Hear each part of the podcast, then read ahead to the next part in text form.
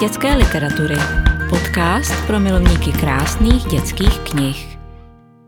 Zdravím všechny příznivce literatury pro děti a mládež. Jmenuji se Jakub Pavlovský a mým dnešním hostem v meandrech dětské literatury je Radek Malý, oblíbený autor knížek nejen pro děti. Dobrý den, Radku. Pěkný den, děkuji za pozvání.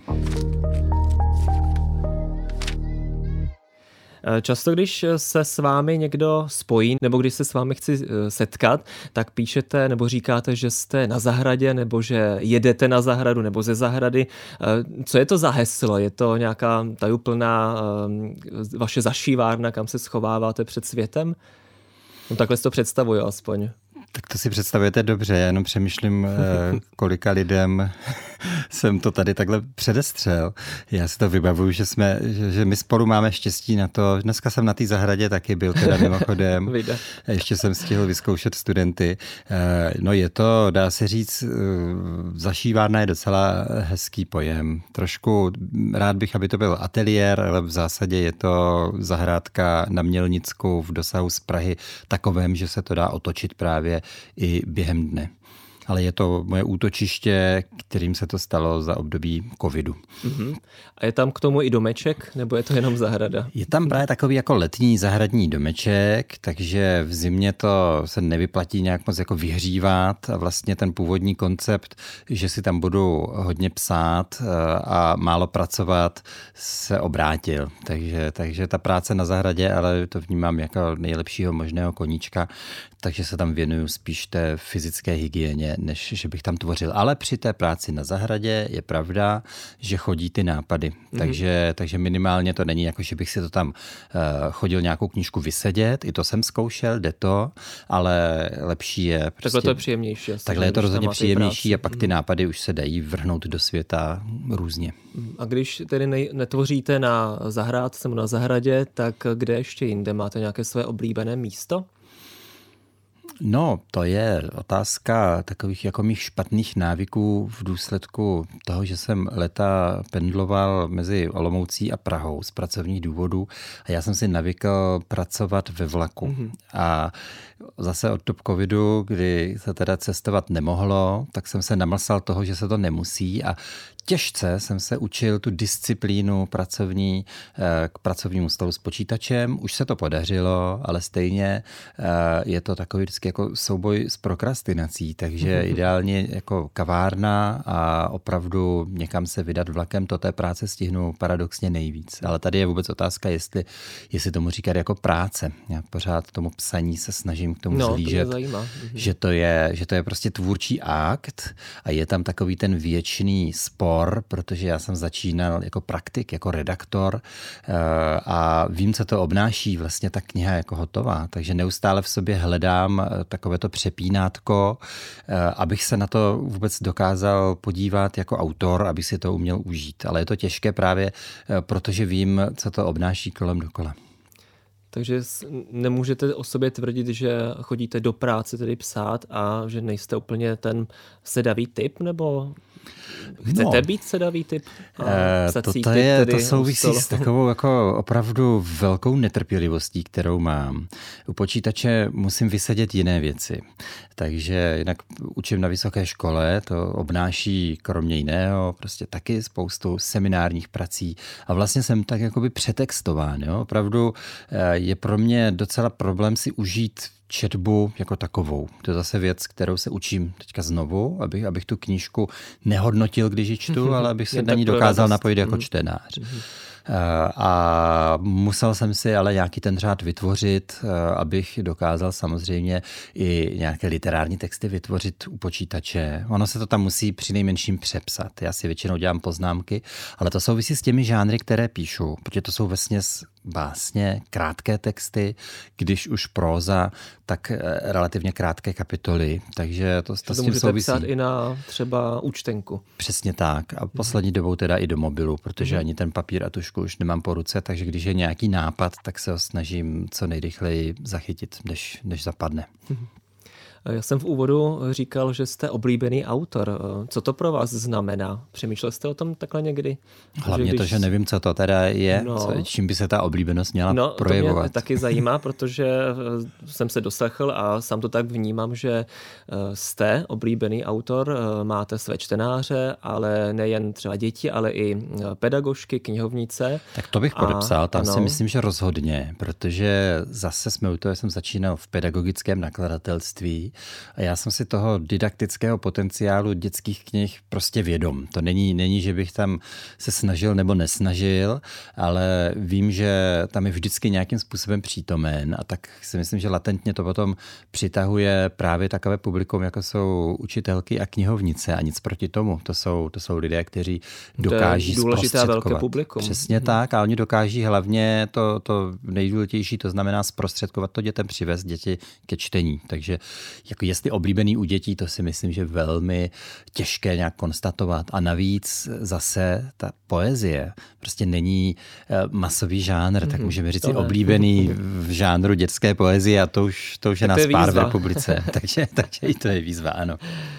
Eh, vaše profesní zaměření je poměrně obšírné. Eh, věnujete se poezii pro děti i pro dospělé, eh, pro dětské čtenáře píšete i prózu, překládáte z Němčiny, jste redaktor a taky přednášíte na vysoké škole, jak jste ji zmiňoval. Vypadá to, že vás svět literatury naprosto pohltil. Co z toho bylo úplně na začátku? Říkal jste redakce nebo bylo předtím ještě něco?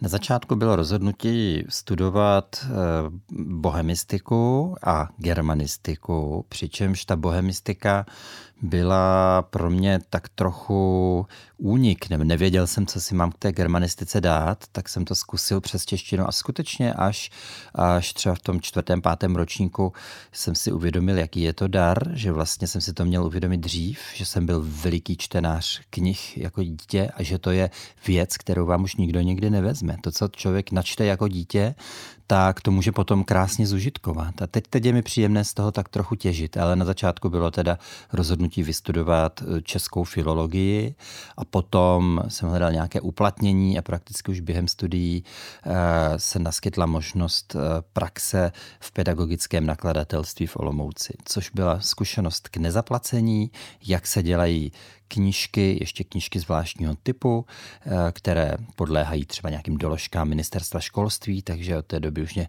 nezalekne lec jaký jako nárok nakladatelů, protože to jsou oproti ministerstvu školství svobodomyslné duše.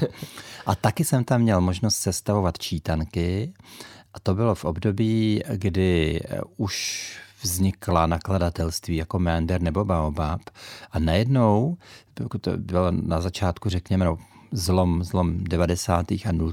let, najednou byla možnost do těch čítanek eh, dostat i ukázky vlastně z aktuální zajímavé tvorby. Ty čítanky do té doby, já víme, že 90. léta byla skutečně dosti chudá na původní eh, literární a zajímavou tvorbu pro děti.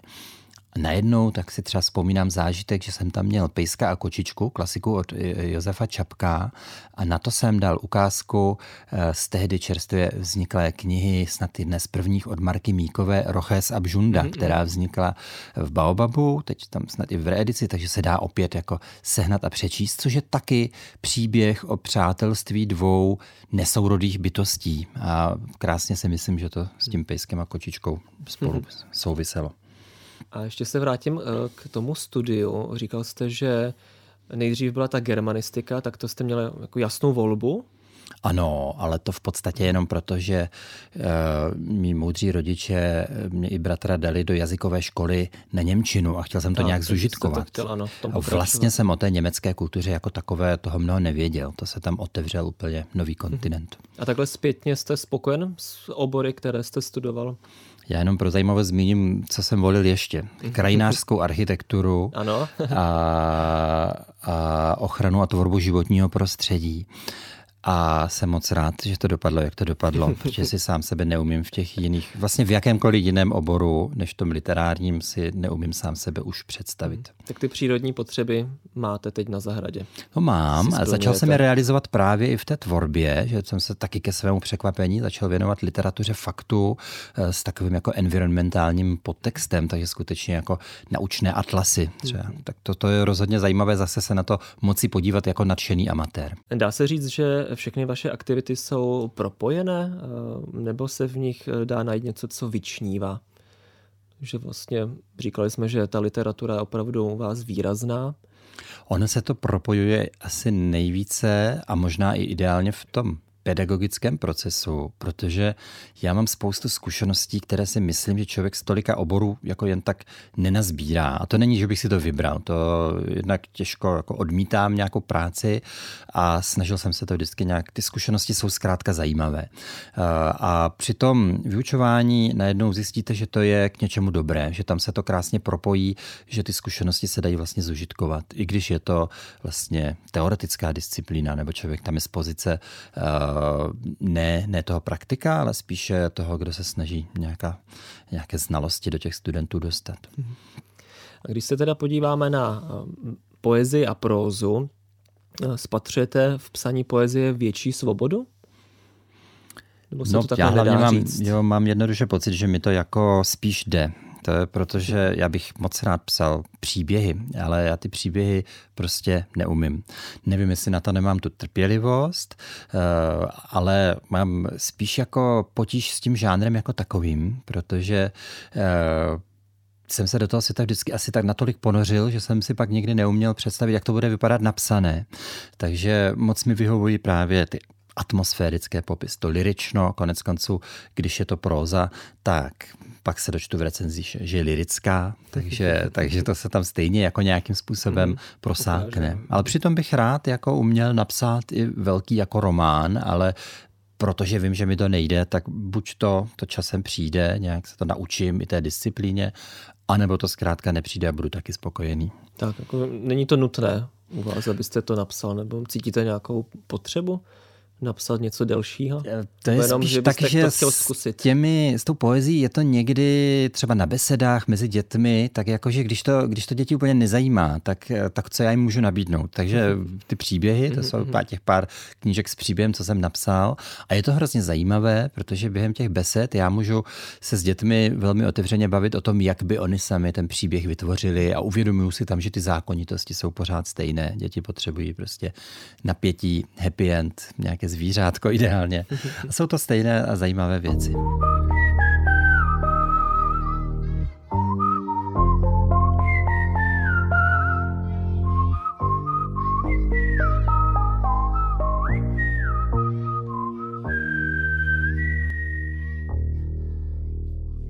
ještě u poezie chvilku zůstaneme. Eh, pokud jsem si správně všiml, tak eh, nejčastěji překládáte právě poezii z Němčiny. A u toho mě vždycky zajímalo, jestli vás to překládání neovlivňuje tím způsobem, že pak uh, ta poezie, co překládáte, vypadá skoro jako ta vaše, nebo naopak z těch překladů, jestli se to nedostává pak do vašich vlastních básní. Hmm. Že přeci jen český čtenář si běžně nepřečte originál v Němčině, samozřejmě na výjimky, tak pak to nemůže porovnávat, jak rozdílné nebo stejné to je. To je ještě... Nebo to je tajemství možná. Zamotané tajemství to je vždycky, ale protože mám i ty pedagogické ambice, tak eh, řeknu i co nevím. Jo. Ale ono je to, ještě bych se dostal na začátku k tomu, že v poezii často pracuju s vázaným veršem, to znamená takový ten rýmovaný. To, co děti vlastně, když se řekne básnička a rým, tak to jsou děti doma. Děti nedokážou si uvědomit, že existuje taky volný verš. A ten vázaný verš, a to zase nebylo úplně moje rozhodnutí, eh, se hodí pro děti. Na to přišli tehdy v tom pedagogickém nakladatelství.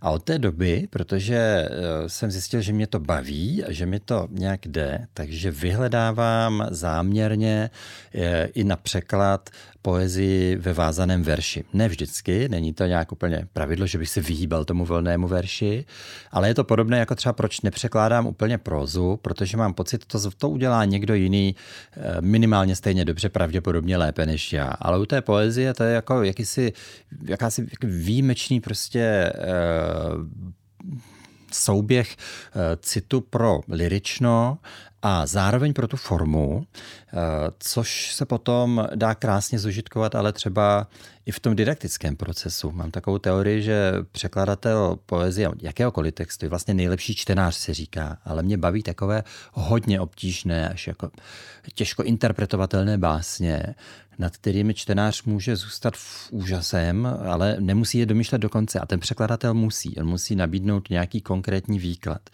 A jestli se to potom nějak promítá do mé vlastní tvorby, to úplně nevím. Uh, ani nevím, jestli bych to dokázal zodpovědět. Jako nějakým způsobem asi ano. Člověk vidí, co všechno je třeba v poezii možné ale rozhodně ne nějak vědomně. Měl jsem v mládí takovou fázi, kdy jsem třeba jakoby napodoboval své oblíbené německé expresionisty.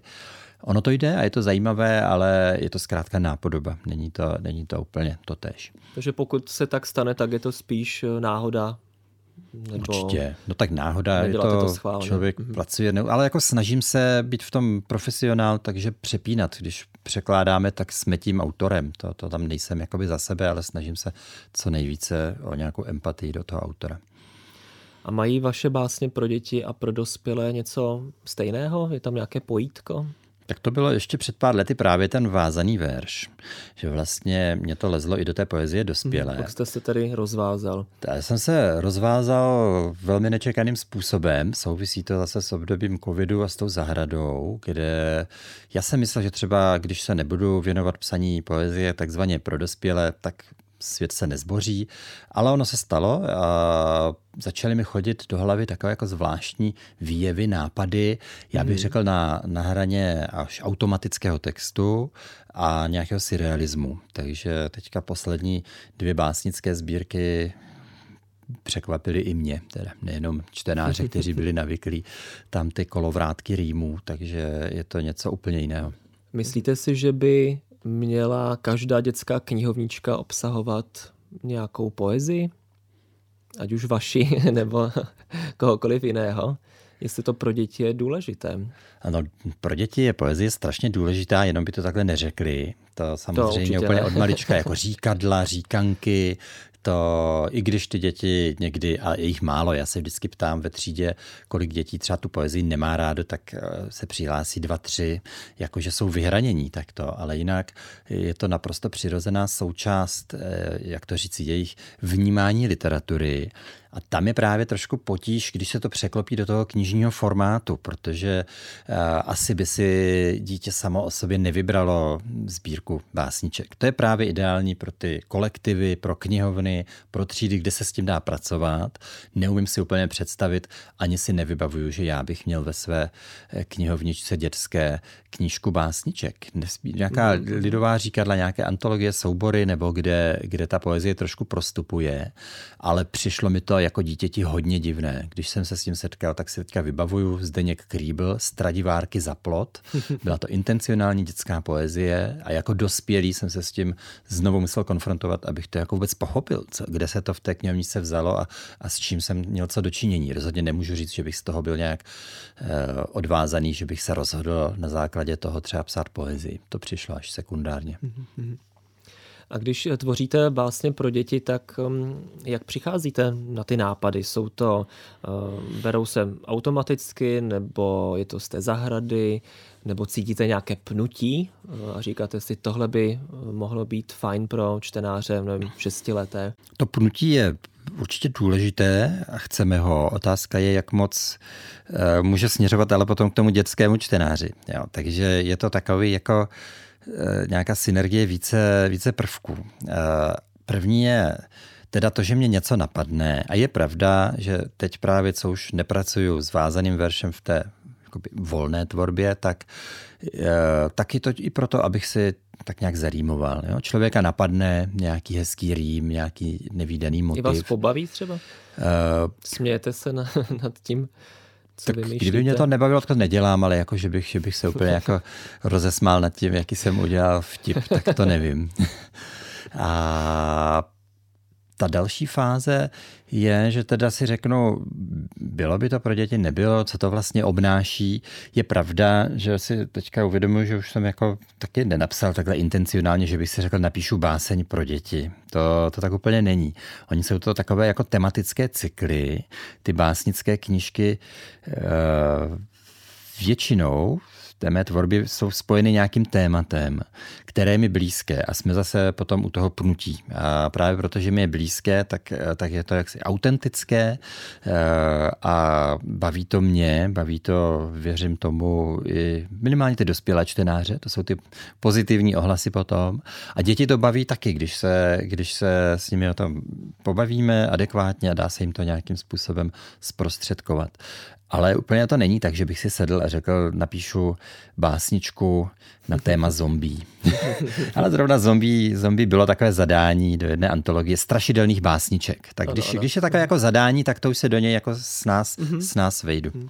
No to mě zajímá, protože um, asi vám i chodí eh, nabídky z nakladatelství, že by chtěli novou eh, básnickou sbírku. Překvapím vás, ale nechodí. Teda, tak eh, já jsem úplně myslel, že ano. Poezie pro děti není úplně to, co by bylo na trhu českém knižním. No ale jako třeba v Meandru šavé. máme rádi poezii pro děti, takže to tam, tomu tam věnujeme značnou pozornost a i od vás máme několik knížek. Tak právě mě jenom u toho napadlo, ale pokud to tak není, tak tím pádem pádem ta otázka je zbytečná, ale zněla, eh, jestli umíte psát na zadání. To jsem se naučil a tak trochu v sobě řeším, eh, jestli je to dobře nebo špatně. Samozřejmě záleží eh, na formě toho zadání asi takovým jako pozitivním vrcholem v tomto duchu bylo velkolepé zadání, splněný sen každého autora knih pro děti od Národního muzea v Praze. Napište nám knihu pro děti o Národním muzeu, o té staré velké budově a vyberte si k tomu ilustrátora. Ideální. Ideální. Takže takových jako příležitostí není mnoho. Eh, zmíním, je to knížka Dlouhá noc muzejní Dlouhá noc muzejní myši, myši přesně ano, tak. S Filipem Pošivačem. S Filipem Pošivačem, velkorysý formát, nevejde, doma, se, nevejde se prakticky do žádné Nikam knihovničky. se mi nevejde, ale je hezky na čisté na knihovně. Tak to jsou, já tomu říkám, zakázky, které se neodmítají. Nebo když přijde zakázka z Národního divadla, přeložte nám Fausta, což se mi taky stalo, tak zase, jo. Je to, je to až jako takové jako nabubřelé, že, že člověk řekne takhle, přeložil jsem Fausta, ale je zatím ta úvaha, že už byli rozhodnutí, že chtějí uvést Fausta v novém překladu a když bych to nepřeložil já, tak tu zakázku slízne někdo jiný. A, takže jsem se s tím nějak musel popasovat. Nemusí pak přijít znova, že? Třeba. Přesně tak, takové zakázky se neopakují, ale uh, úplně to není tak, že by těch zakázek bylo hodně. Ono opravdu jako poezie pro děti je tak okrajový žánr, že, že si ani úplně neumím představit, jak by to fungovalo přímo v té. Ale, ale třeba, třeba přišla taková zakázka od instituce jménem SKIP, Združení knihovníků a informačních pracovníků, dokonce dvě. Eh, jedna z nich byla knížka pro prvňáčky a to si přímo přáli básničky. Uh, takže a to je to ideální, protože prvňáčci a básničky jdou dobře k sobě. A mnohem těžší, musím říct, byla, uh, bylo takové leporelo uh, pro skoro jako batolata, pro mrňata, pro ještě nečtenáře, čili skutečně jenom nějaké jako říkanky, to v čem je mistrem svého oboru Daniela Fischerová, že jo, tady se můžeme bavit zase o knížkách z Meandru, ale Ona to umí tak dobře, že jsem si říkal, to nepůjde, to nepůjde minimálně stejně dobře. No, udělal jsem to samozřejmě jinak, ale bylo to, bylo to skutečně náročné, protože tam člověk nemůže použít většinu toho, co ho napadne. A přesto to nesmí být pitomé, jo, protože těm dětem to čtou rodiče. Mhm, tak vidíte, spoustu zakázek stejně máte. Je to tak, asi, asi když to uvědomím, tak mm-hmm. to chodí. To jsem rád. No ještě bych chtěl porovnat uh, poezii pro děti a pro dospělé, nebo jak jste říkal, takzvaně dospělé, protože tam ten věk často se stírá, ale jde mi o jednu věc a to jsou ilustrace. Přeci jen u poezie pro dospělé nejsou nutné, ale občas se vyskytnou ve sbírce. Nicméně knížka básní pro děti rozhodně ilustrace obsahovat eh, musí, nebo měla by. Ani si se nevybavuju, že bych viděl nějakou bez ilustrací nebo nebarevnou. Jak vám to jde eh, s těmi ilustrátory? Jak funguje vaše spolupráce? Tady je potřeba říct, že pro mě ten primární důvod, proč vlastně rád dělám knížky pro děti, jsou ty obrázky, jsou ty ilustrace. Ta spolupráce může vypadat úplně všelijak, ale mně se strašně líbí ta knížka jako hotový tvar mhm. a sbírka básní, to je prostě potištěný papír. A dětská knížka anebo uh, sbírka básní s ilustracemi může být výtvarným artefaktem a mě velice baví, když ta tíha, ta, ta zodpovědnosti za tu knihu není jenom na mě. Když se to dá tak nějak hezky rozložit, že někomu, a zrovna poezie je opravdu, může být náročnější pro někoho, když se k tomu zvolí vhodné ilustrace, tak ta knižka mu udělá stejnou radost a třeba se k té poezii dostane.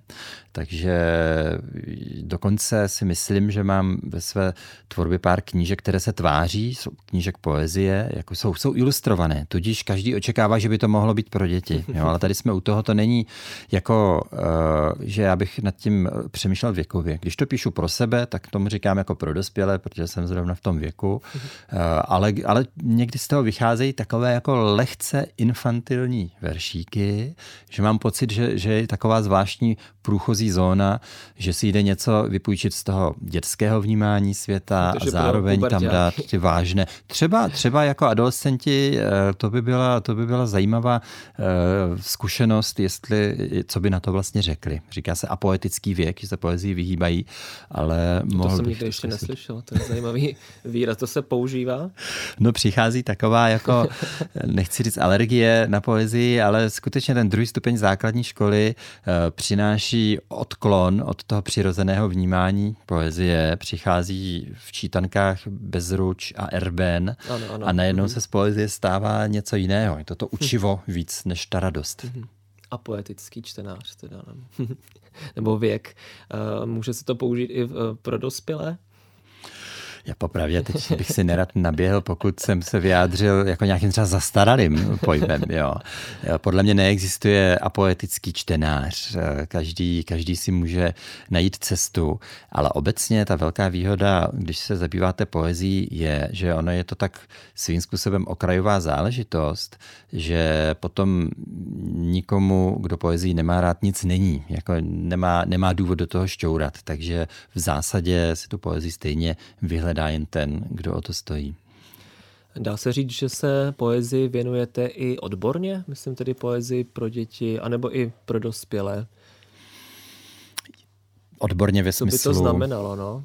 No, uh, to ještě, je... Ještě jinak, než že ji jenom tvoříte, v uvozovkách tedy jenom mým odborným zájmem je literatura pro děti a mládež a tam jsem se tomu nemohl vyhnout, i když mě nejvíc zajímá právě takový ten literární provoz a třeba i knižní trh a postavení české knihy pro děti třeba v historii, protože víme, že to je velmi mimořádné postavení eh, v rámci Evropy třeba, tak jakou hodnotu přikládáme dětské knize, to je hrozně zajímavé sledovat i teoreticky. Eh, a je tady někdy problém právě s tím přepínátkem. Eh, je, je těžké nebo troufalé psát o něčem, co sám aktivně děláte. Takže třeba jsem si, eh, když učím tvůrčí psaní, tak se snažím nevnucovat poezii. Přijde mi jako zajímavější, když někdo o ten názor stojí, tak rád mu ho dám, nebo můžeme se o tom bavit, ale v naprosté většině student tvůrčího psaní přichází s prozaickým textem a tam mě baví být takový ten právě ten nadšený čtenář, ten, který sám třeba by s příběhem měl problém, ale najednou to může nazřít z toho velmi praktického redakčního pohledu i z toho čtenářského, jak by ten příběh byl vlastně zajímavý. Jak byste zhodnotil současnou situaci dětských knih v Česku? Jste s ní spokojen? Líbí se vám, co vychází? Nebo je to lepší, než to bývalo nebo z toho 90, tak to asi z tohohle pohledu určitě. Jsme se posunuli, ale přeci jen Česko a Československo mělo a má přední místo, co se týče dětské tvorby. Tak jak na to nahlížíte? Nebo máte čas chodit do knihkupectví a listovat v knihách, které vycházejí pro děti? Ano, samozřejmě se snažím tu soudobou produkci eh, sledovat, dokonce už teda to pominulo vlastně taky s covidem, ale dělal jsem takového propagátora současné české literatury, představoval jsem, co se děje právě knihovnicím, učitelkám, aby byli takzvaně v obraze. A já samozřejmě jako žasnu, co všechno vychází. A hlavně žasnu, že to vychází za těch podmínek, jaké jsou, ale to bych tady nerad eh, byl za skeptika kterým teda popravdě řečeno jsem. Prostě, že ta situace eh, je vlastně zoufalá, to, to jako všichni víme. Ta potíž je, že všichni očekávají, že knížka pro děti bude krásná, krásně připravená, hodnotná po stránce textu i ilustrací a že bude cenově dostupná, protože je to pro ty děti. A to je jaksi neřešitelná samozřejmě otázka. Mohli bychom tady eh, se zabývat možnostmi nějaké státní podpory, která tady jakási je, určitě by mohla být třeba větší. Teď mě napadá, že České literární centrum v tomto roce má přímo jako program literaturu pro děti a mládež no, no. a její podporu. Hmm. Čili rozhodně se o knížkách pro děti mluví více. Vlastně, když si vzpomenu Eh, tu éru 2000 až 2010, tak vznikaly nádherné knížky, ale prakticky nikdo o nich nevěděl. Byl to taky jako velký boj a teď eh, se to změnilo v tom smyslu, že je to více také globální zboží, ale ty podmínky se úplně nezměnily. Prostě to, je, to, je, to jsou okolnosti hmm. trhu a i toho velmi aktuálního, co se tam děje, jaké jsou vlastně možnosti tak drahý produkt, jakým je barevná ilustrovaná dětská kniha jako v těch našich podmínkách vytvořit, aby byli všichni spokojeni. No a zrovna na jednu takovou, nebo nevím, jestli vznikala podobně eh, knížku, se společně teď díváme. Je to Dobrodružství v Krištofově údolí, kterou jste napsal s Helenou Vernišovou. Eh, o čem knížka je? Vyšla tedy v Malvernu, abychom byli konkrétní. To je docela spletitý příběh a souvisí s tou zahradou. Jak jste se ptal, co tam vlastně dělám. Kromě toho tam mám kocoura, ten kocour má jméno. Je i na obálce. No to není Jan. To je, já tam mám úplně obyčejného kocoura. A na je trochu speciální. Eh, to, to ani není v té mé části. Eh, ale ilustrátorka Helena Vernišová si půjčila jméno toho kocoura, což je Vavřinec Bezinka, pro postavu své části příběhu. Ten příběh se odehrává v Krištofově údolí, což je tedy reálná obec v Podještědí s malebným názvem a já jsem o ní napsal jakousi fiktivní legendu o tamním viaduktu, do kterého jsem se zamiloval.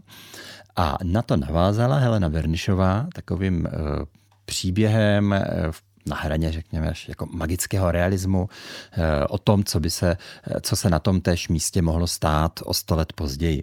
Takže je to eh, dost jako netypické v tom smyslu, že tam čtenář najde dva kratší příběhy a celé je to propojeno zvláštní takovou synchronicitou, kdy paní Helena Vernešová spontánně nakreslila motiv, který teď najdeme na obálce, ale ještě ne v barvách, bylo to, bylo to taková spíš jako grafika, s tím viaduktem.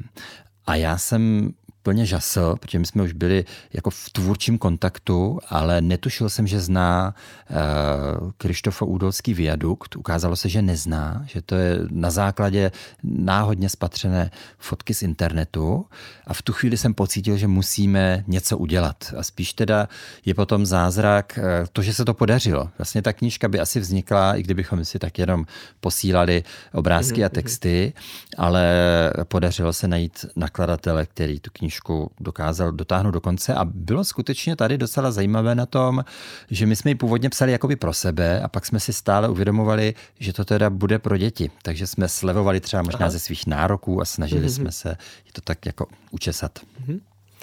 No a ještě eh, na závěr zmíníme pár vašich titulů z Meandru, protože jste u nás vydal mimo jiné poetický slovníček dětem v příkladech, eh, příhody matky přírody nebo nejnověji legendu o svaté holčičce. Eh, to jsou zároveň i typy pro posluchače. A co naopak vy byste doporučil z Meandru? Máte nějakou svoji oblíbenou knížku? Já vím, že nemám mluvit o svých knížkách, ale vy jste nezmínil Františka z Kaštanu a Nešku ze Slunečnic. je víc. Ano. A ne, to já nemůžu nezmínit, protože je to moje první knížka ne vůbec, ale eh, pro děti. Předtím jsem vydal sbírku veršů jako mladý rozervaný e, autor, ale e, próza, a za to budu Meandru neskorale vděčen do zbytku svého života, že se ujme prostě začínajícího neznámého autora a vydá mu ilustrovanou dětskou knížku. Z dnešního pohledu nepředstavitelné. Ale z Meandru jsem si zamiloval komiks Makanudo takže jsem vášnivým obdivovatelem a sběratelem a tady zase vnímám jako velmi záslužné to, že se podařilo a ještě teda v geniálním překladu Markéty Pilátové. Vždycky na ně myslím, když, když si říkám, jak by tohle to mohlo znít v té, té španělštině. Takže to je za mě taky obrovská zásluha. Velmi rád čtu tyto stripy. Radko, děkuji za váš čas a mějte se krásně. Děkuji, nashledanou. Meandry dětské literatury. Podcast nakladatelství Meandr. Sledujte nás na Facebooku a Instagramu.